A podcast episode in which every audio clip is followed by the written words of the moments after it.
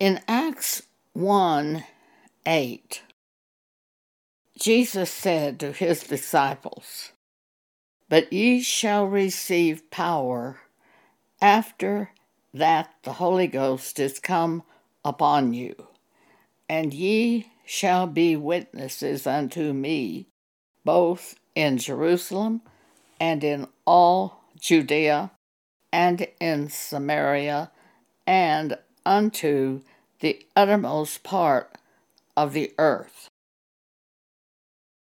After we are born again by God, we are given the Holy Spirit who dwells in us. 1 Corinthians 3:16 Paul says, Know ye not that ye are the temple of God, and that the Spirit of God dwelleth in you? From time to time, as we live on this earth, the Holy Spirit will bring a word to our mind to show us what to do. Also, the Holy Spirit rises up in us sometimes to speak directly to another person and present a word. I owned a small business in Dallas, Texas, in American Indian arts when I was born again. At one point, I was on a buying trip on a plane headed toward a buying trip in Albuquerque, New Mexico. As the wheels of the plane touched down on the runway in Albuquerque, I heard these words Be baptized. To me, when I hear, hear a word like that from God by the Spirit of God, it means now. My cousin, who's a Church of Christ member, was meeting me at the airport to take me to the places where I bought the items for my shop. I said to her, Jean, I've just heard from God to be baptized. So if you can set it up at the church this afternoon, I will be baptized before I return to Dallas. She was shocked. And she said, But you've already been baptized. And I said, Yeah, but I wasn't born again, and now I'm born again. And I hear, Be baptized. As we drove to the place where I bought the jewelry, we talked, and I talked about God. And Jean pretty much listened. And at one point, she said, Well, I believe you are a Christian. I just don't know how you can be. I just laughed. She didn't understand being born again. When we got to the church that afternoon, I was surprised because several of my relatives were at the church building. There must have been 13 or 14 people there. And I was further surprised when the Church of Christ minister said to me, Would you like to say anything? Because Church of Christ never lets women speak at the church. So I replied, Well, yeah, I guess so. And I just started speaking by the Spirit of God, whatever He called to my attention. I noticed that one of my cousins was smiling and her head was shaking up and down as I spoke, like she was saying, That's right, that's right. My uncle was crying all the time I spoke. When we went up to the baptistry, the preacher lowered me into the water, and I heard from the Holy Spirit this is like being buried with Christ.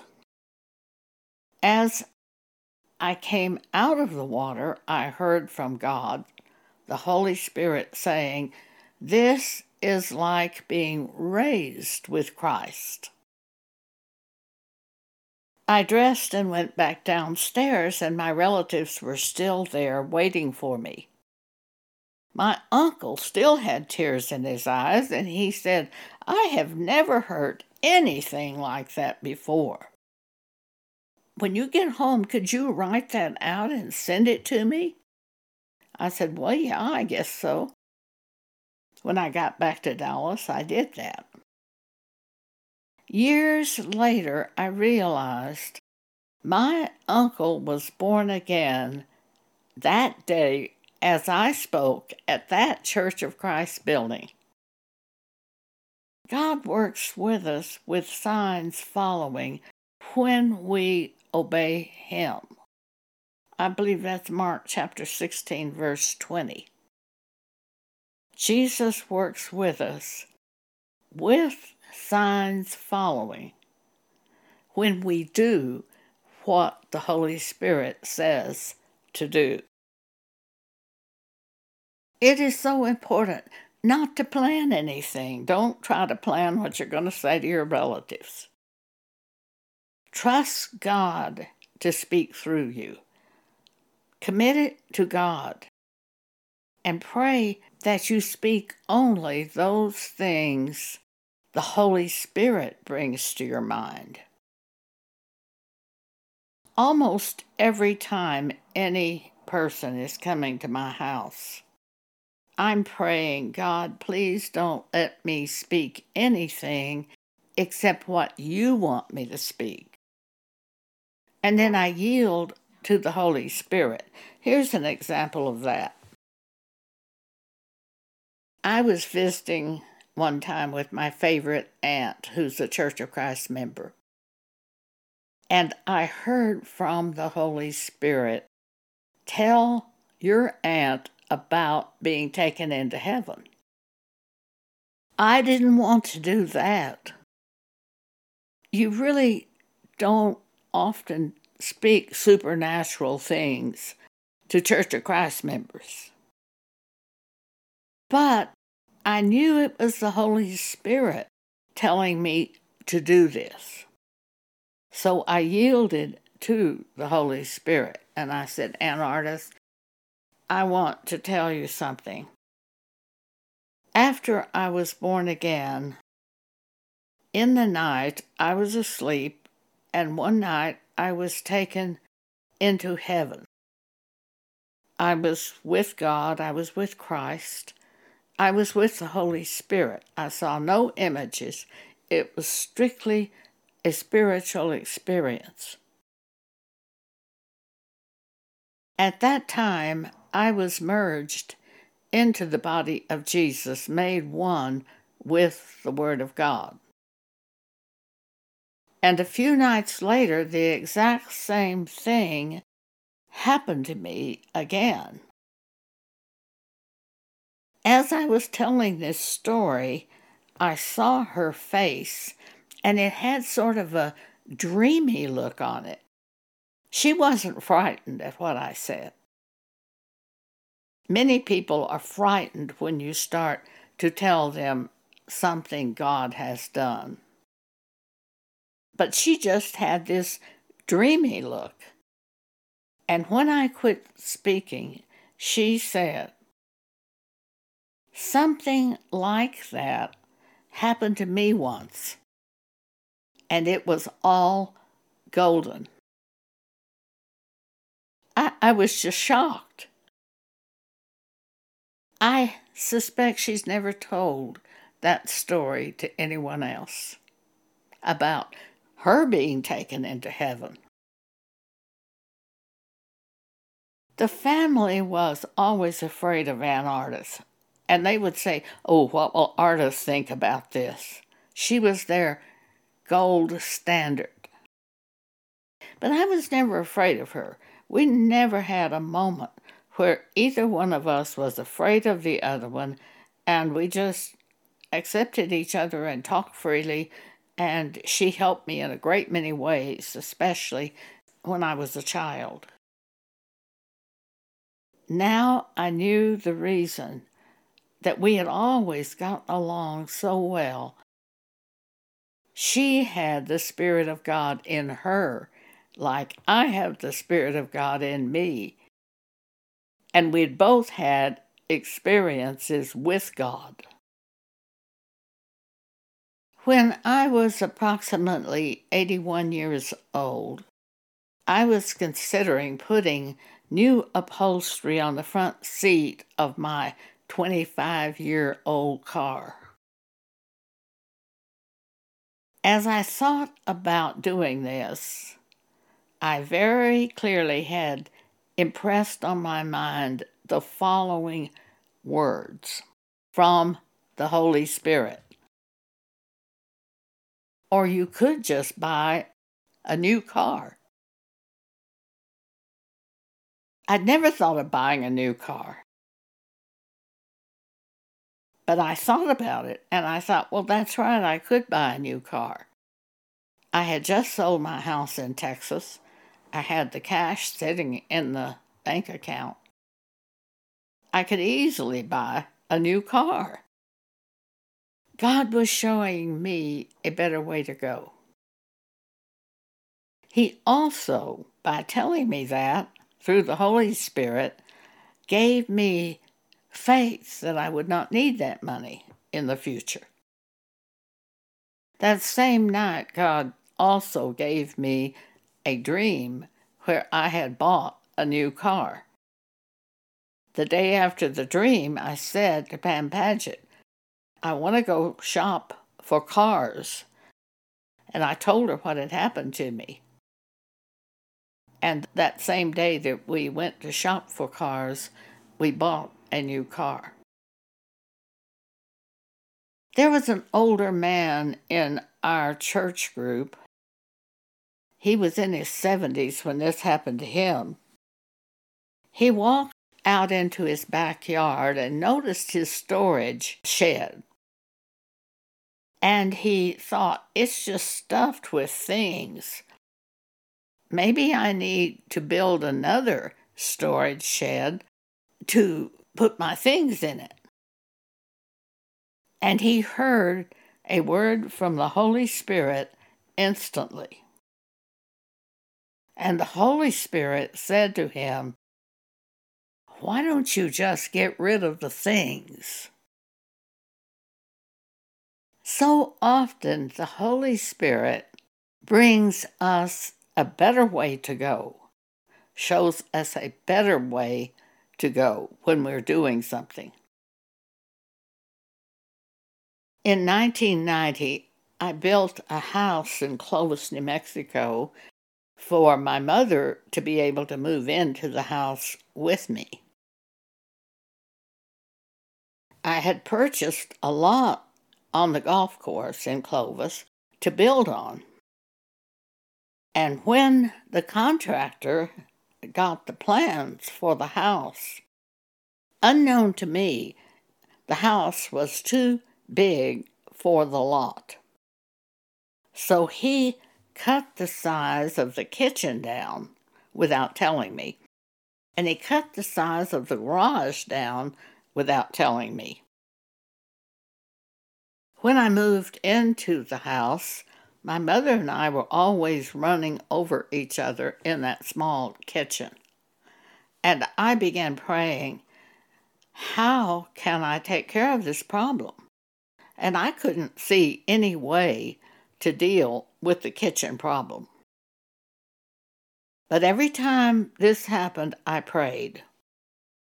And for four years, I prayed over this every time I went into the kitchen and my mother was in there and we were running over each other.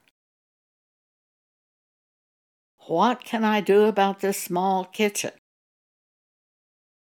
One day I stepped into the kitchen and it was like a light went on in my mind and I knew what to do. God brought me the information that day of what to do with that small kitchen. It had a built in refrigerator in the kitchen and a built in pantry. A garage was attached to the kitchen. All I needed to do was move the pantry out to the garage, put the refrigerator where the pantry had been, and it opened up several feet of floor space. And I could even put a little rolling cabinet in there. So simple. God's ways are so simple. We can't see it at all until all of a sudden God shows us, and then we know exactly what to do. Then I was concerned about that house in New Mexico. I was concerned because the garage looked like a two car garage, but it wasn't big enough to put two cars into it. It had a garage door, which was the typical two car garage door, but there wasn't floor space for two cars. I didn't think anyone would buy the house with that garage problem if I got to the point of wanting to sell it. So I began trying to plan a place on the west side of the house where I could build a one car single garage. I had the money to build it, I had the contractor to build it, but every time I tried to build that garage, God stopped me. After my mother died in the year, I believe, 2001, I put the house up for sale and planned to move to uh, Lubbock, Texas. A woman and two of her relatives decided to buy the house. And the woman only had one car, so she didn't care how big the garage was. There was no problem in selling the house, as I thought there would be. Sometimes we think there will be a problem in something, and God stops us from what we're planning, and there is no problem. I have often been stopped from doing something that I planned to do. I'm thankful to say. It is so important to be able to identify the Holy Spirit when He brings an idea to your mind. One of the first things God taught me about knowing the voice of God is God's yoke is easy, His burden is light. Matthew chapter 11, verse 30. If the plan is terribly difficult, terribly complex, terribly expensive, then I know I don't have the plan from God. For when you hear from God, His yoke is easy to be entreated, His burden is light. If you will read James chapter 3, you will see so many guidelines concerning hearing the voice of God. In James chapter 3, we are told that if there is envy and strife in what we are doing, there is confusion and every evil work. One time, my cleaning woman came to me and she said, Don't you ever feel you have to keep up with the Joneses? I was shocked and I said, What? And she said, Again, don't you feel you ever have to keep up with the Joneses? I stopped and thought about it and I said, I don't think I do feel that way. But I have so many scriptures that I work on. Jesus made himself of no reputation. And for several weeks, I really worked on what I did. And I didn't try to make myself look good to people, I didn't try to outdo people. And I suppose that carried over unto my life because I drove a 25 year old car and I didn't try to have a new car like other people. It didn't matter to me. So I don't think I do try to keep up with the Joneses. I don't think I do that. There is a scripture which says they measuring themselves by themselves and comparing themselves among themselves are not wise. If you start trying to compare yourself to someone else and trying to outdo someone else, you are opening the door for evil in your heart. Our pastor at church went on radio and he stood up in the congregation and told about going on radio. And then he said, I'm going to be bigger on radio than Kenneth Copeland. Well, I just shuddered. I, I don't know that I knew that scripture at that time, but I knew there was something very evil in what he was going to try to do. Eventually, he was destroyed and had no ministry at all. Comparing yourselves with other people is not wise. Settle the matter with God. Do that which God approves. I recommend that you read John chapter 14, verse 26, and John chapter 16, verse 13, for Jesus tells us four things the Holy Spirit does for us. He guides us into all truth. He teaches us all things. He reminds us of everything Jesus has said to us, and He shows us things to come. Thank you for allowing me to speak this with you today.